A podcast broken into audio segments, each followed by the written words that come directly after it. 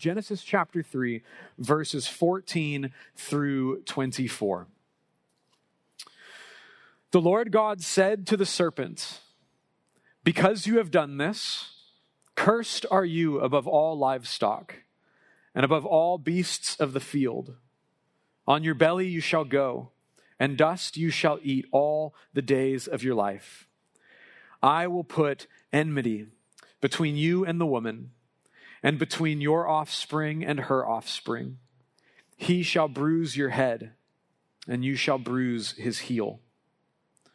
To the woman he said, I will surely multiply your pain in childbearing.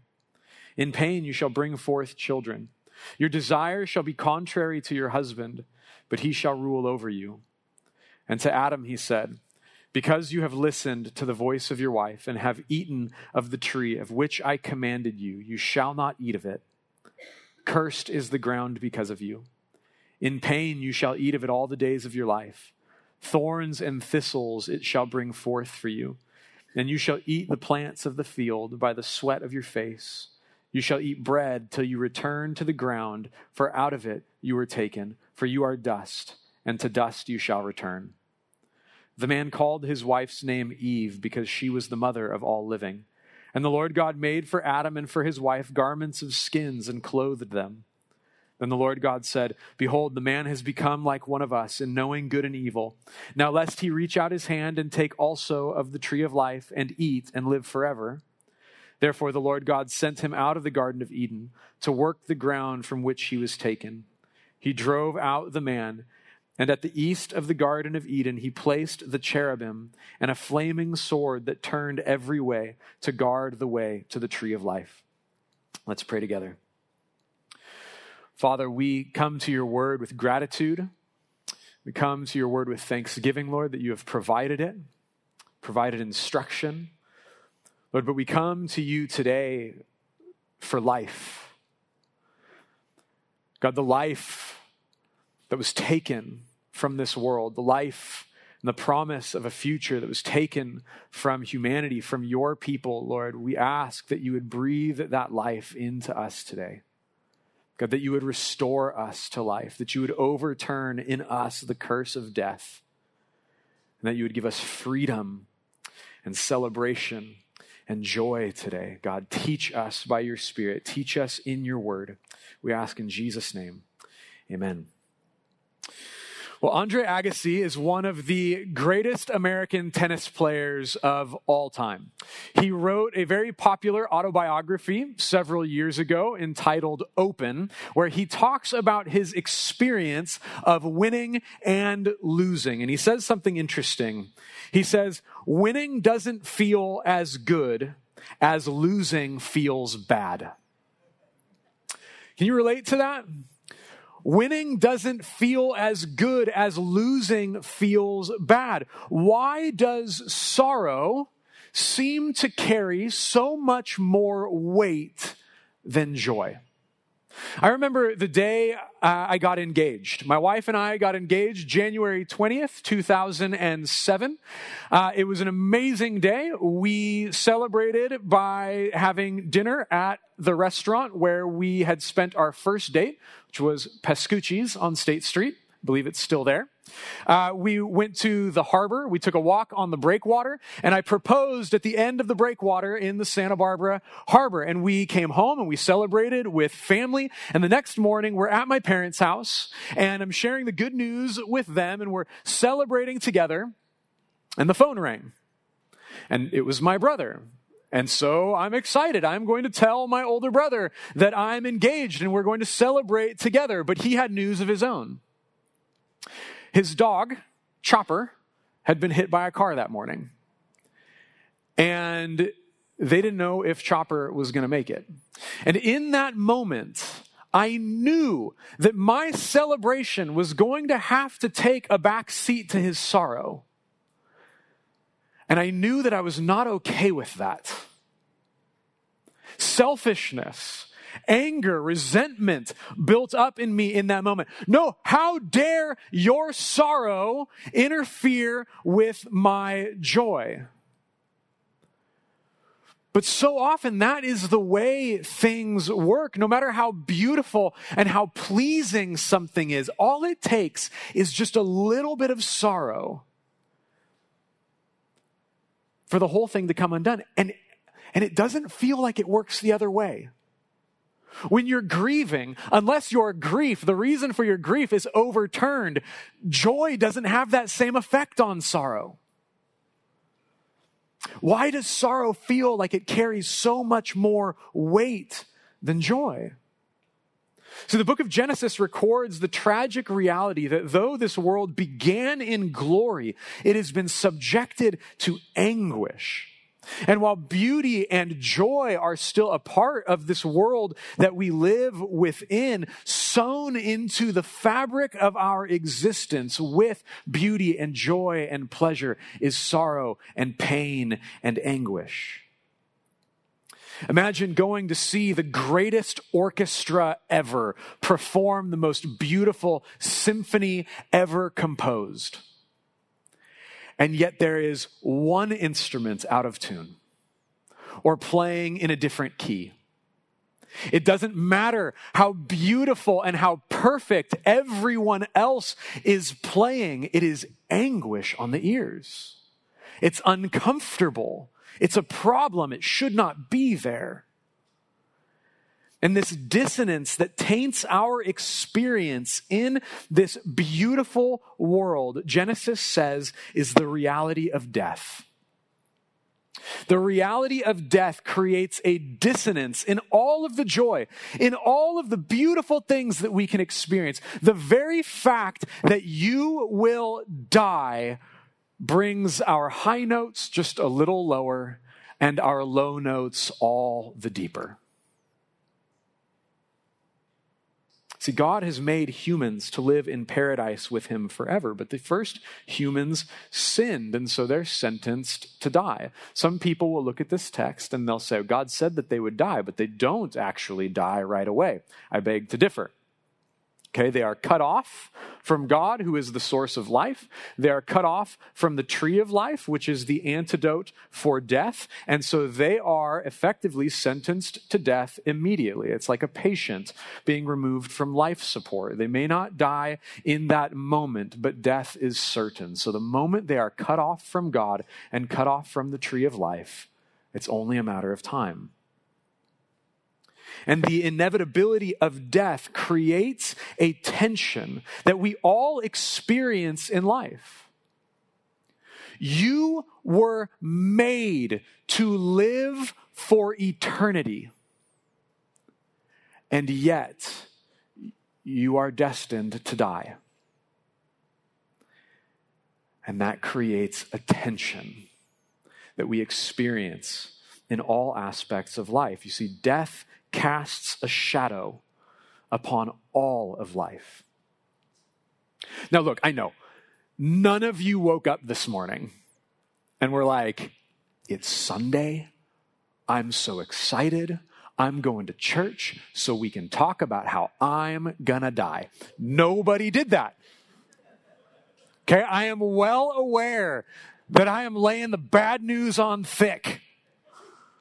Okay, we don't like talking about this.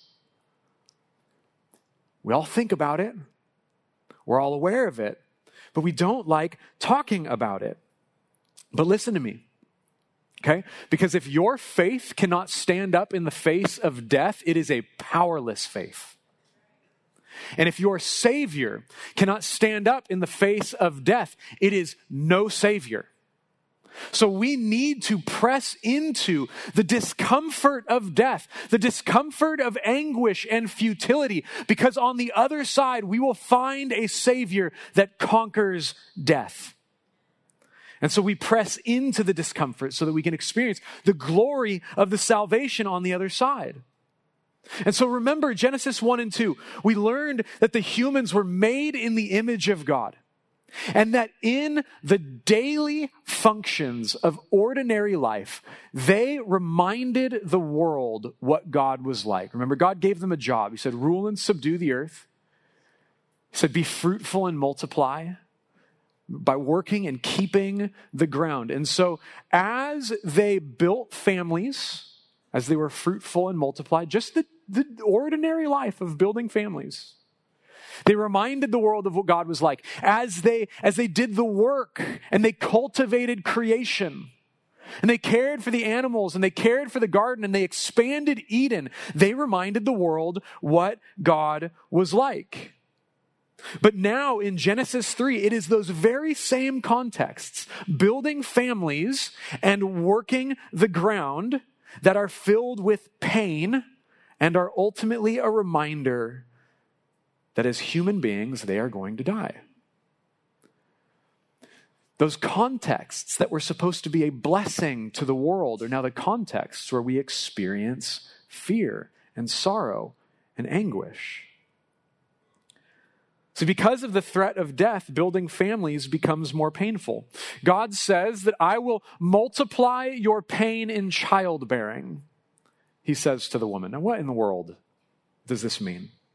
Okay, this isn't just referring to the physical pain of labor and delivery. It's referring to all of the pain, the emotional pain, all of the anguish experienced in building families. First, because humans die, the need to produce children is greater than it was before in order to just increase the population. It's simple math, right?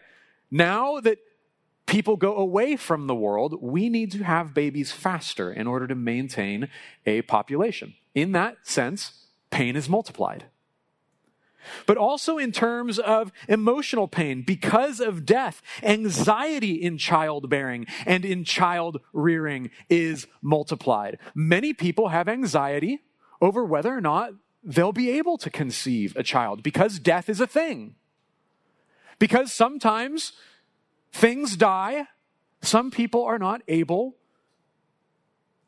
to get pregnant. And so there's anxiety related to that. When pregnancy does occur, there's anxiety over the health of the mother and the health of the baby. I remember when my, my middle son was having an ultrasound, they found these spots on his liver and they told us that he could have massive developmental issues and we were devastated. The anxiety and the fear of the possibility of having a child that wasn't well was, was tortuous. Now, by God's grace, there is nothing wrong with Judah. He is perfectly fine and praise God for that. But there was anxiety, and there still is anxiety in this world over a child that may be unwell. Then there's the anxiety related to labor and delivery and, and, the, and the pain of that, the discomfort of pregnancy. Then it doesn't stop once the baby's born. Now there's pain and just, am I going to be able to take care of this kid?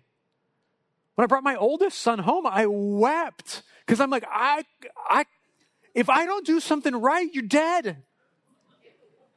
I like, do you know how far away? Like, it's, they're so fragile.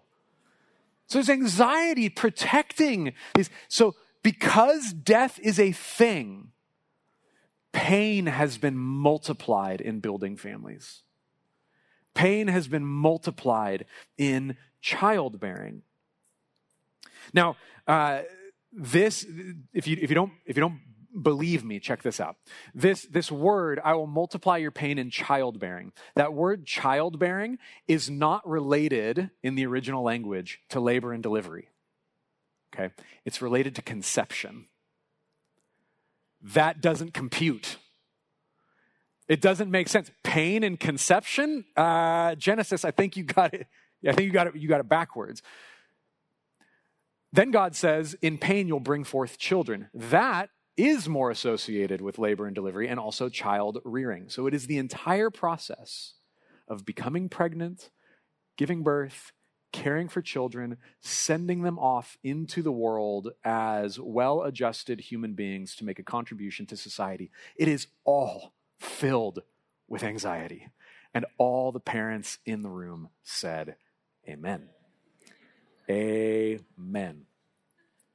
So, because of the threat of death, building families becomes more painful. Also, because of the threat of death, working to provide for a vulnerable family becomes more painful. Not only does the ground not produce its abundance now that the sin has entered the world, but Adam needs to work in order to keep his family from starving. So Adam's got to work the ground that doesn't produce food in order to produce food so that he can feed his family. So he, he sweats and bleeds and, and dies to provide for his family, also that they have food because if they don't have food, they die. So the reason you have anxiety over work is because if you don't work, you don't make money. If you don't make money, you don't buy food. If you don't buy food, your family doesn't eat. If your family doesn't eat, they die. So, because death is a thing, there is more pain in providing for a vulnerable family. We worry about keeping our jobs. We worry about whether or not our cost of living increase is going to be remotely comparable to the inflation rate in the world. And so we stress because death is in the world. We work ourselves sick to get the promotion so we can provide for our families. And none of this would be an issue if death were eliminated from the equation. See, Roman Stoic philosopher Seneca said that human beings ebb and flow in wretchedness between the fear of death and the hardships of life.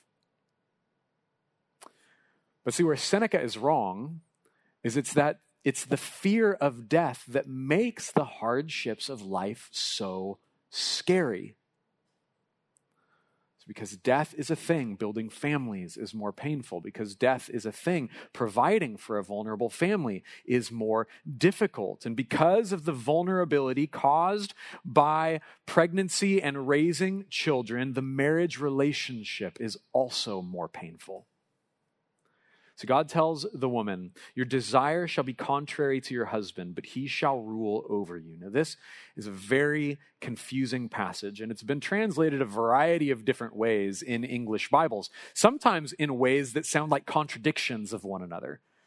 Like one says, Your desire shall be for your husband, but he shall rule over you. Another one says, Your desire shall be contrary to your husband, uh, but he shall rule over you. Another one says that your desire shall be, uh, you shall desire your husband. And so it's like, wait, do you like him or not like him? Are you for him? Are you against him? Either way, he is in a position of dominance and oppression.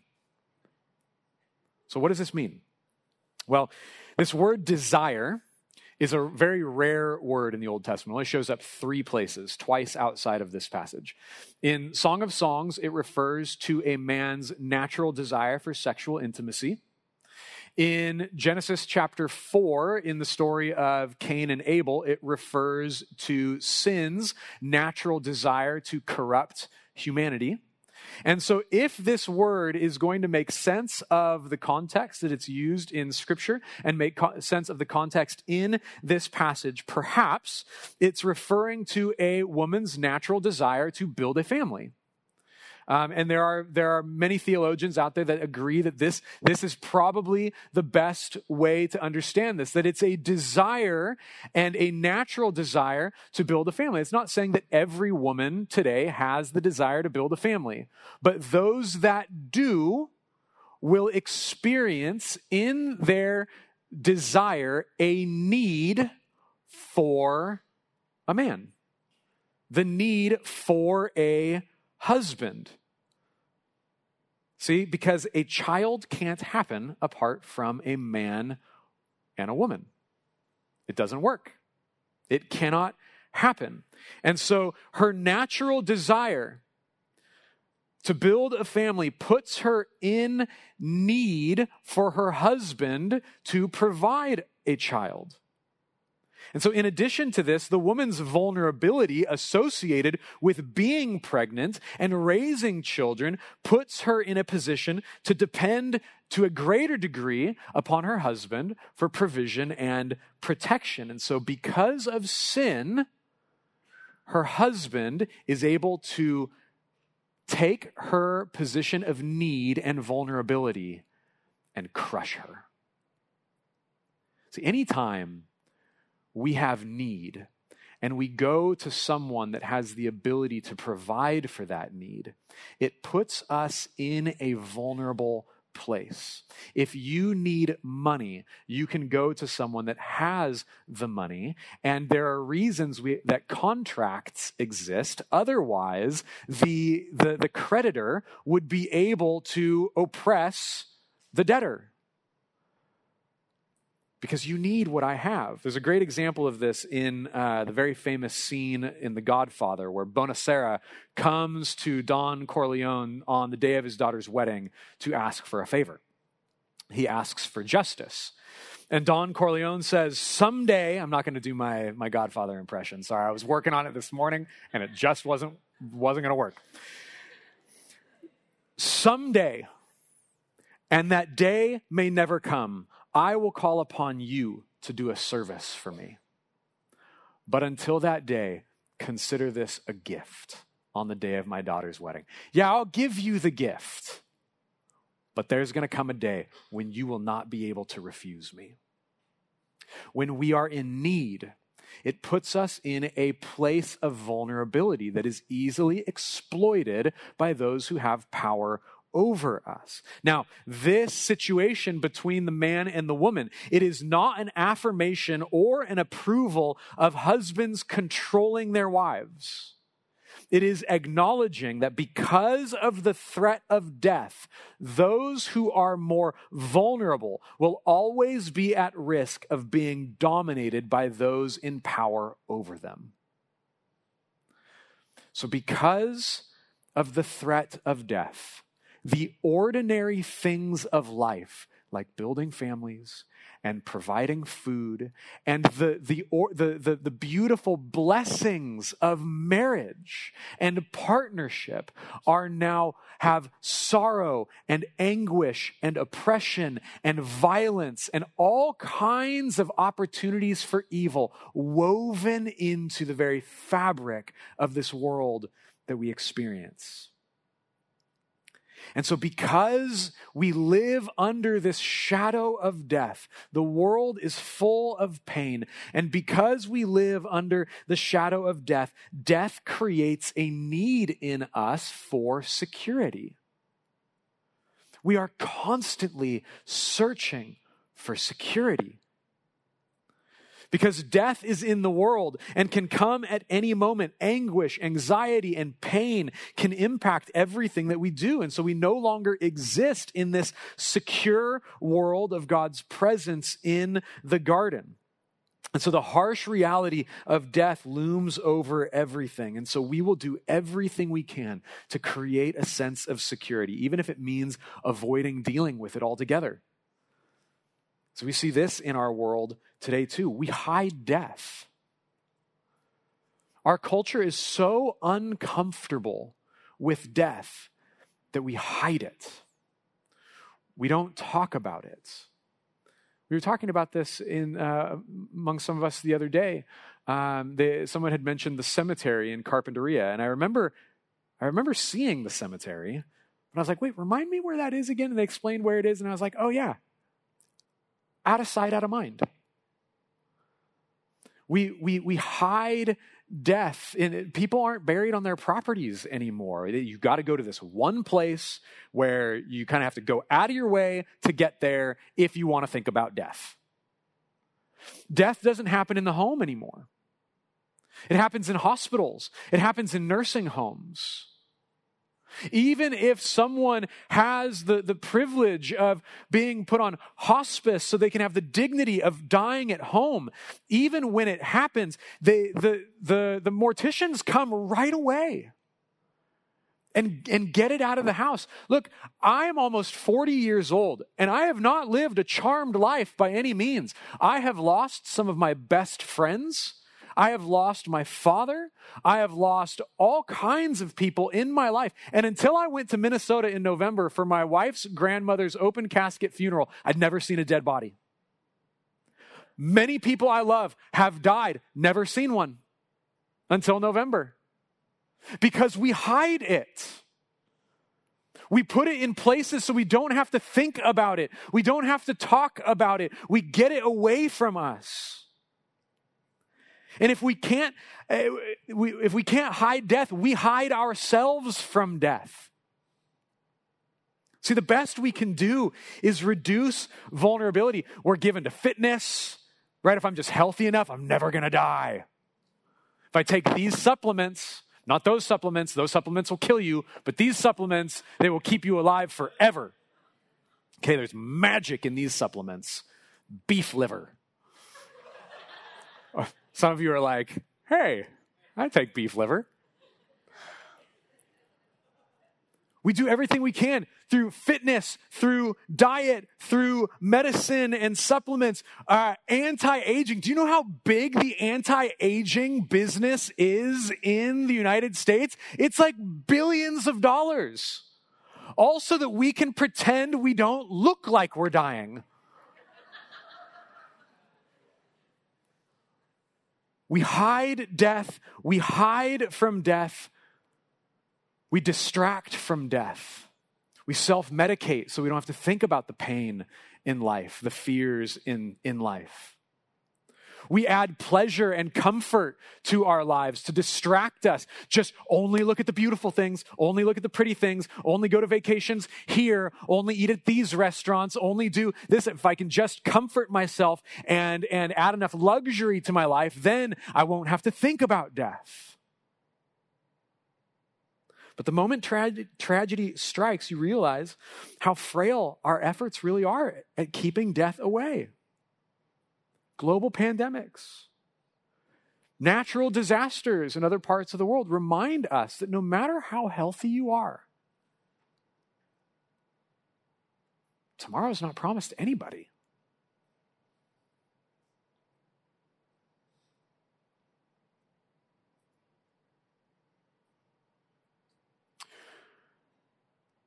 Look, church, when we get here on Sundays, we're not talking philosophy. Okay, we're not talking theory. These are not ideas that someday we might experience. You all know this. Some of you are more aware of it today than you have been in a long time because you've experienced tragedy. Some of you encountering tragedy recently just feels like one after another.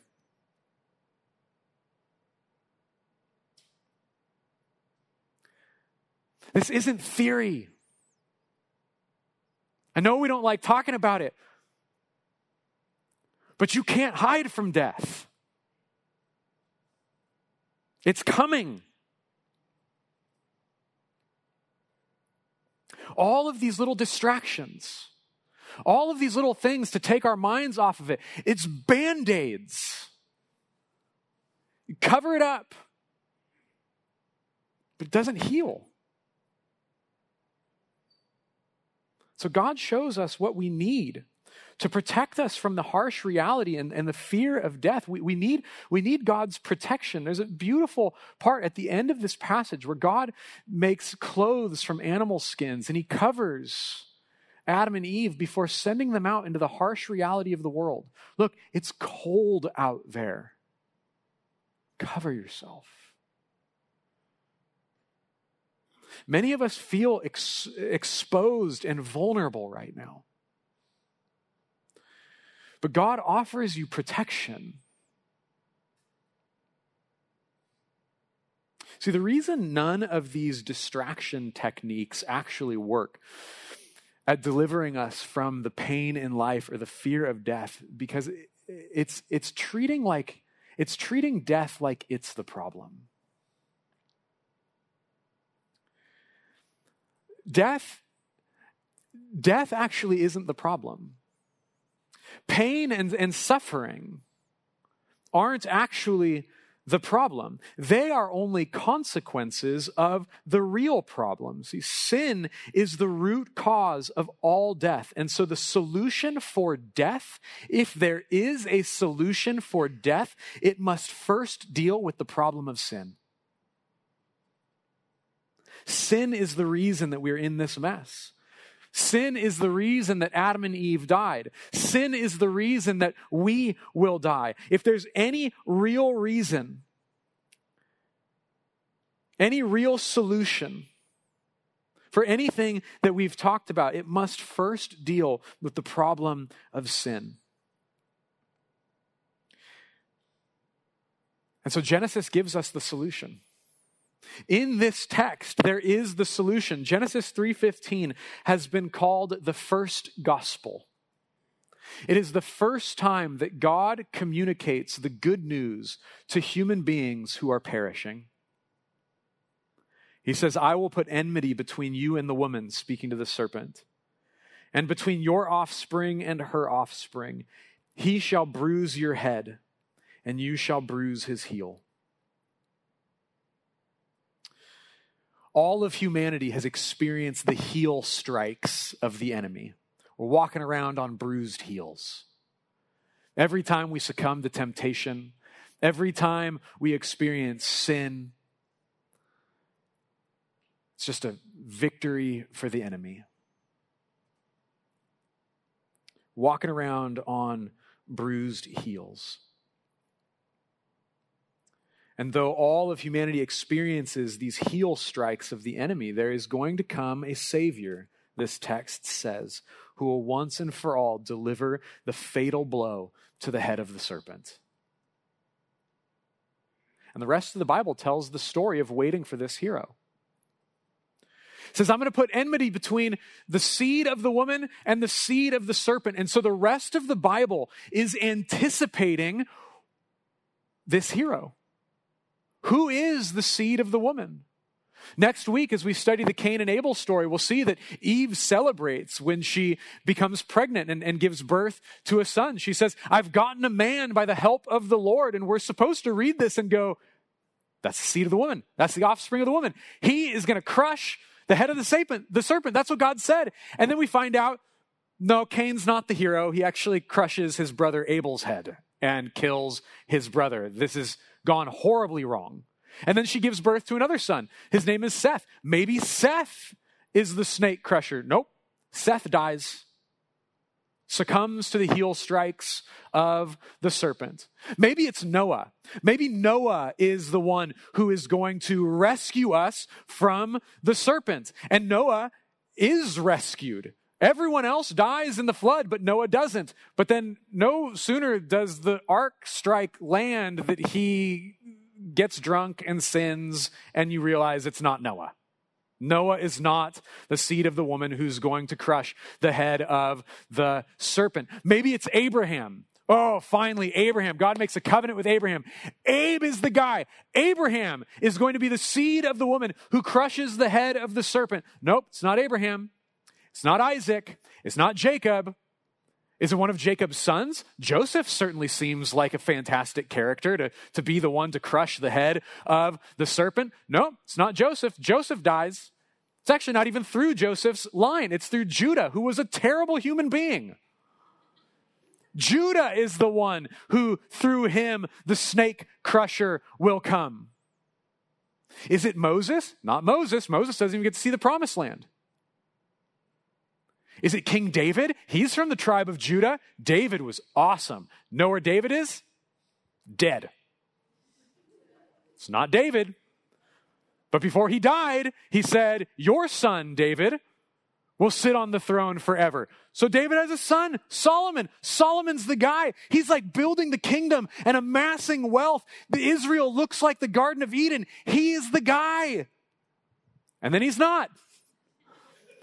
He forsakes God and follows after foreign women and commits idolatry and all these things. And Solomon dies.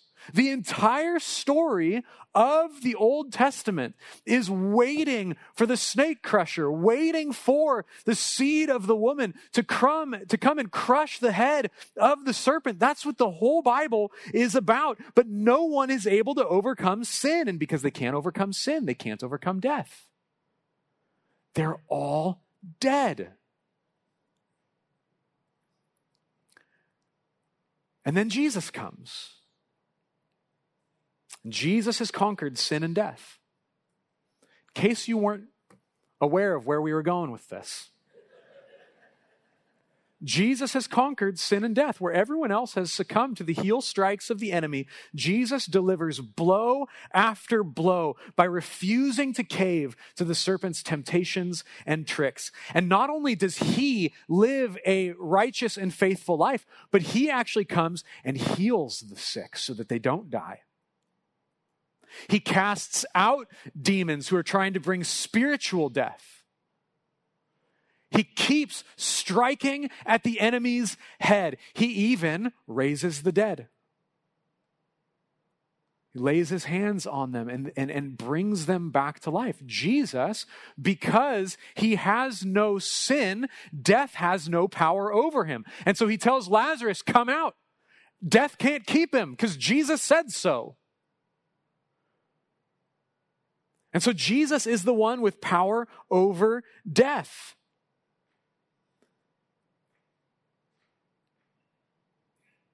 He was the only one that didn't deserve to die because he was the only one that didn't sin. And yet on the cross, he acts as a substitute. See, we are the debtor, and he is the creditor. He has all of the life, all of the wealth, all of the righteousness, all of the abundance. We have nothing, and we need it. And unlike the man, he does not oppress those who are in need. He switches places with us. And so, for the death that we deserve because of sin, Jesus nailed it to the cross, took our death so that we could have his life. The death that we deserve for sin has been taken for us by Jesus. His life was a ransom for your own. But because of his righteousness, death had no right to hold him. Death couldn't hold him because he had no sin. And so, three days later, Jesus rises from the dead, leaving your sin and your death in the grave. But he is victorious over it. He is the seed of the woman who crushed the head of the serpent and forever lives victoriously over sin and death. And the good news for us is that now, anyone who trusts in Jesus is united to Jesus. And anyone who trusts in Jesus as the Savior for, from our sin and Lord over life will also walk in the victory that He walks in a victory that is over sin, a victory that is over Satan, a victory that is over death. Jesus has conquered it all. And we, his people, simply through faith that he is our king, are united to him, become a part of his family, invited into his kingdom, and his kingdom is victorious over death. And so his people are victorious over death. See, Romans 6.23 says, For the wages of sin is death, but the free gift of God is eternal life in Christ Jesus our Lord. And so through faith in Jesus, eternal life belongs to you. And because of Jesus, if you believe in him, eternal life belongs to you now, not later. Also later, but now. See, eternal life is not something that we are waiting for. Eternal life is something that we receive the moment that we believe. And so, if you have trusted in Jesus, then you have eternal life today. And if you trust in Jesus today, then you will have eternal life today. And because of the eternal life that we have in Christ, because there is an eternity of good things awaiting those who follow Jesus, you can live free from the fear of death today. Today, you can live free from the fear of death. You don't need to find security in other things that can't save you. You have all of the security you need in life and in death because of Jesus. And so we need not fear. And so we can live with reckless abandon to the glory of Jesus. See, the greatest evidence that you live in freedom from fear of death is your willingness to lay down your life in the service of others. Think of it. If because I am afraid to die, I need to amass security for myself, wealth for myself so I can provide for myself. If if I am if I am aware of the fact that I am going to die, then my time is limited and who I give my time to is significant. And so I have to protect my time because it's my time and and I might not have enough time and I have to protect my money because it's my money and I might not have enough money because if I don't have enough money then I don't eat and if I don't eat then I die And, and I have to protect all of my comfort and all of my things because it's mine, because it's limited, because it goes away when I die. But if life is eternal, then you got all the time in the world. What are you protecting? If, if eternal life is, is a life at the right hand of the Father, in whose right hand is pleasures forevermore, then, then what, do you, what do you have to hang on to? And so the real evidence that we are living free from the fear of death is actually generous, self-sacrificial living. Jesus didn't fear death. That's why he died for you. If he put his fear of death over his love for you, guess what? You'd be dead in your sins. But you're not because he feared not death. And so if we are truly set free from the fear of death, we can then lay down our lives in self sacrificial service of one another. It was this belief. It was this belief in eternal life in Christ Jesus that caused the church to do absolutely crazy things in the first century, like preach the gospel, because it could get you killed. But there's life beyond the grave. So, what do you have to fear? Preach the gospel. Tell people about the good news of Jesus. What are they going to do? Make fun of you? Your Father in heaven rejoices over you. Why fear rejection? Why fear death?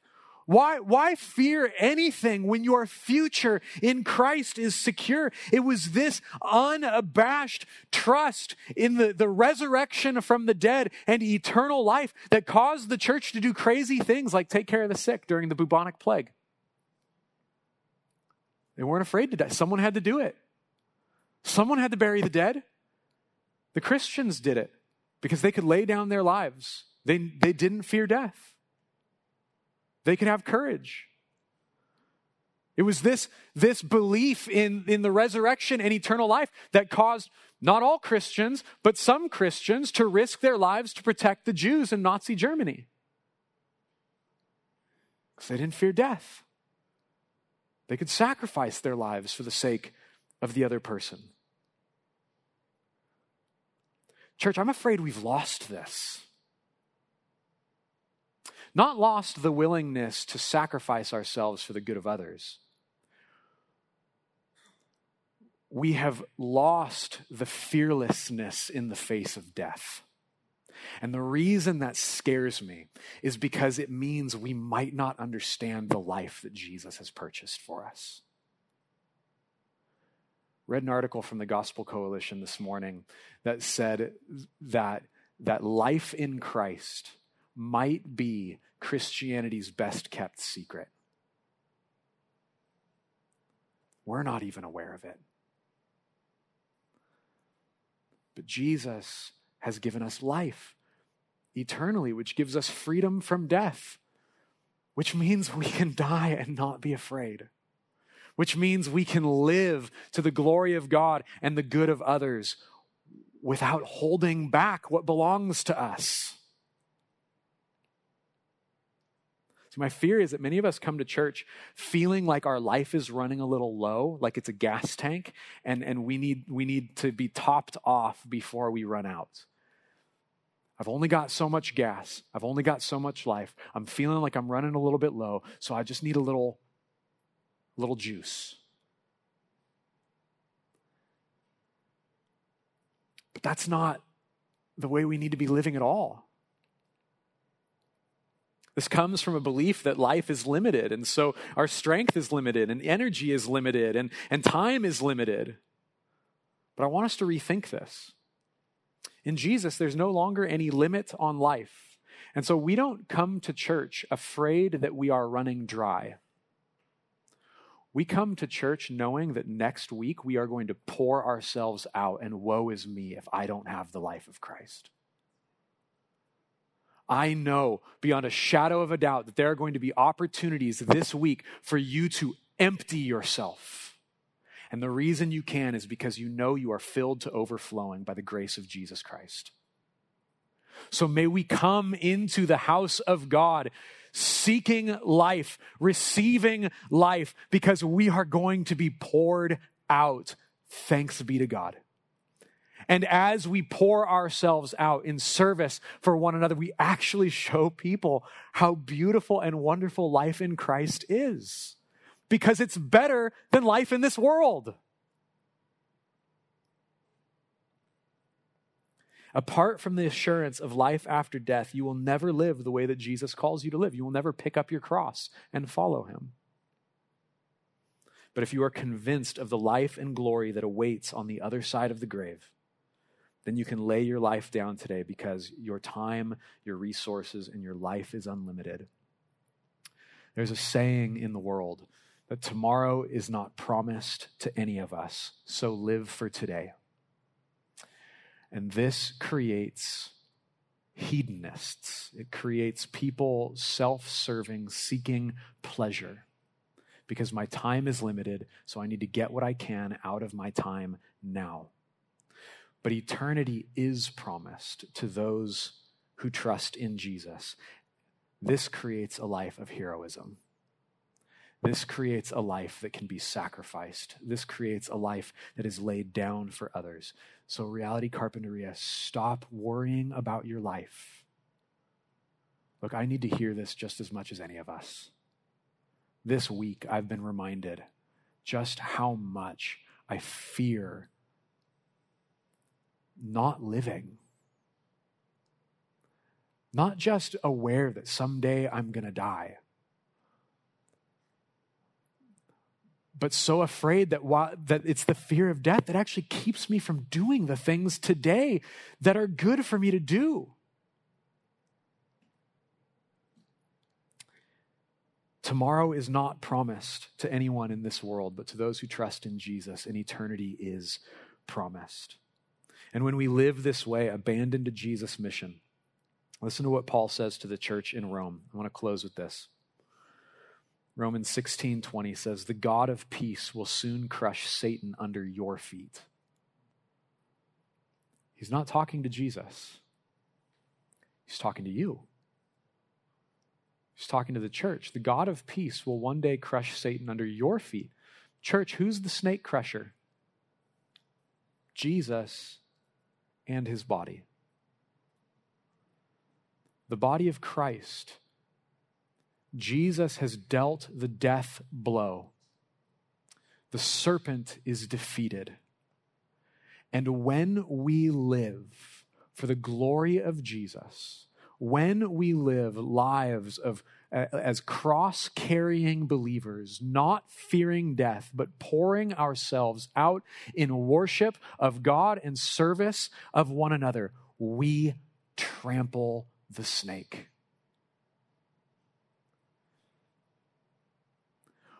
when we celebrate communion, as we will in just a moment.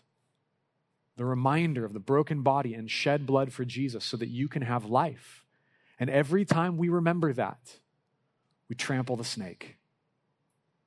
When we lift our voices in worship and declare the victory over sin and death, the serpent is beneath our feet. We've talked about this before. It is not that this world belongs to God, but Satan has invaded it. No, Adam and Eve handed the keys to the world to Satan when they disobeyed God and, and, and sinned. And Jesus is the one who has invaded. He is the one who has trampled his enemy. He is the one who has set us free. He is the one that has invited us back into the life that we never deserved. And so he is the one that we worship. Heavenly Father, we thank you so much that you have done this for your glory. And God, I pray right now for us in this space.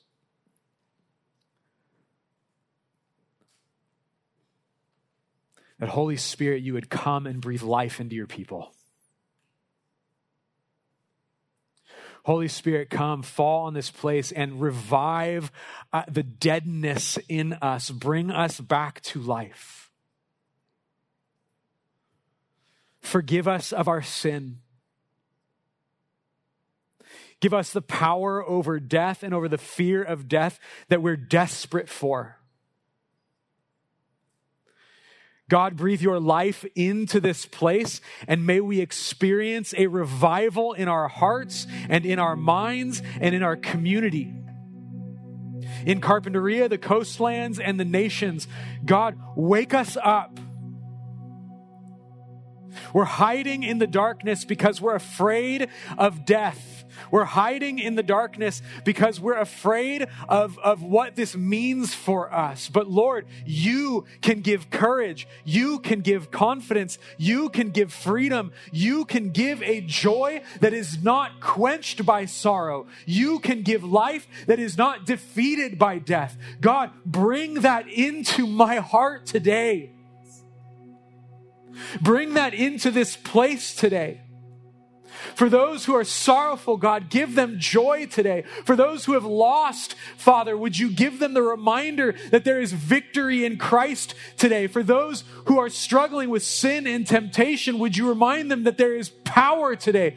Power in the name of Jesus, life in the name of Jesus. God, bring life to our mortal bodies. Paul said, Who can save me from this body of death? We all cry out together, Thanks be to God in Christ Jesus our Lord. Yeah. Yeah. Breathe life into us today. In Jesus' name, amen.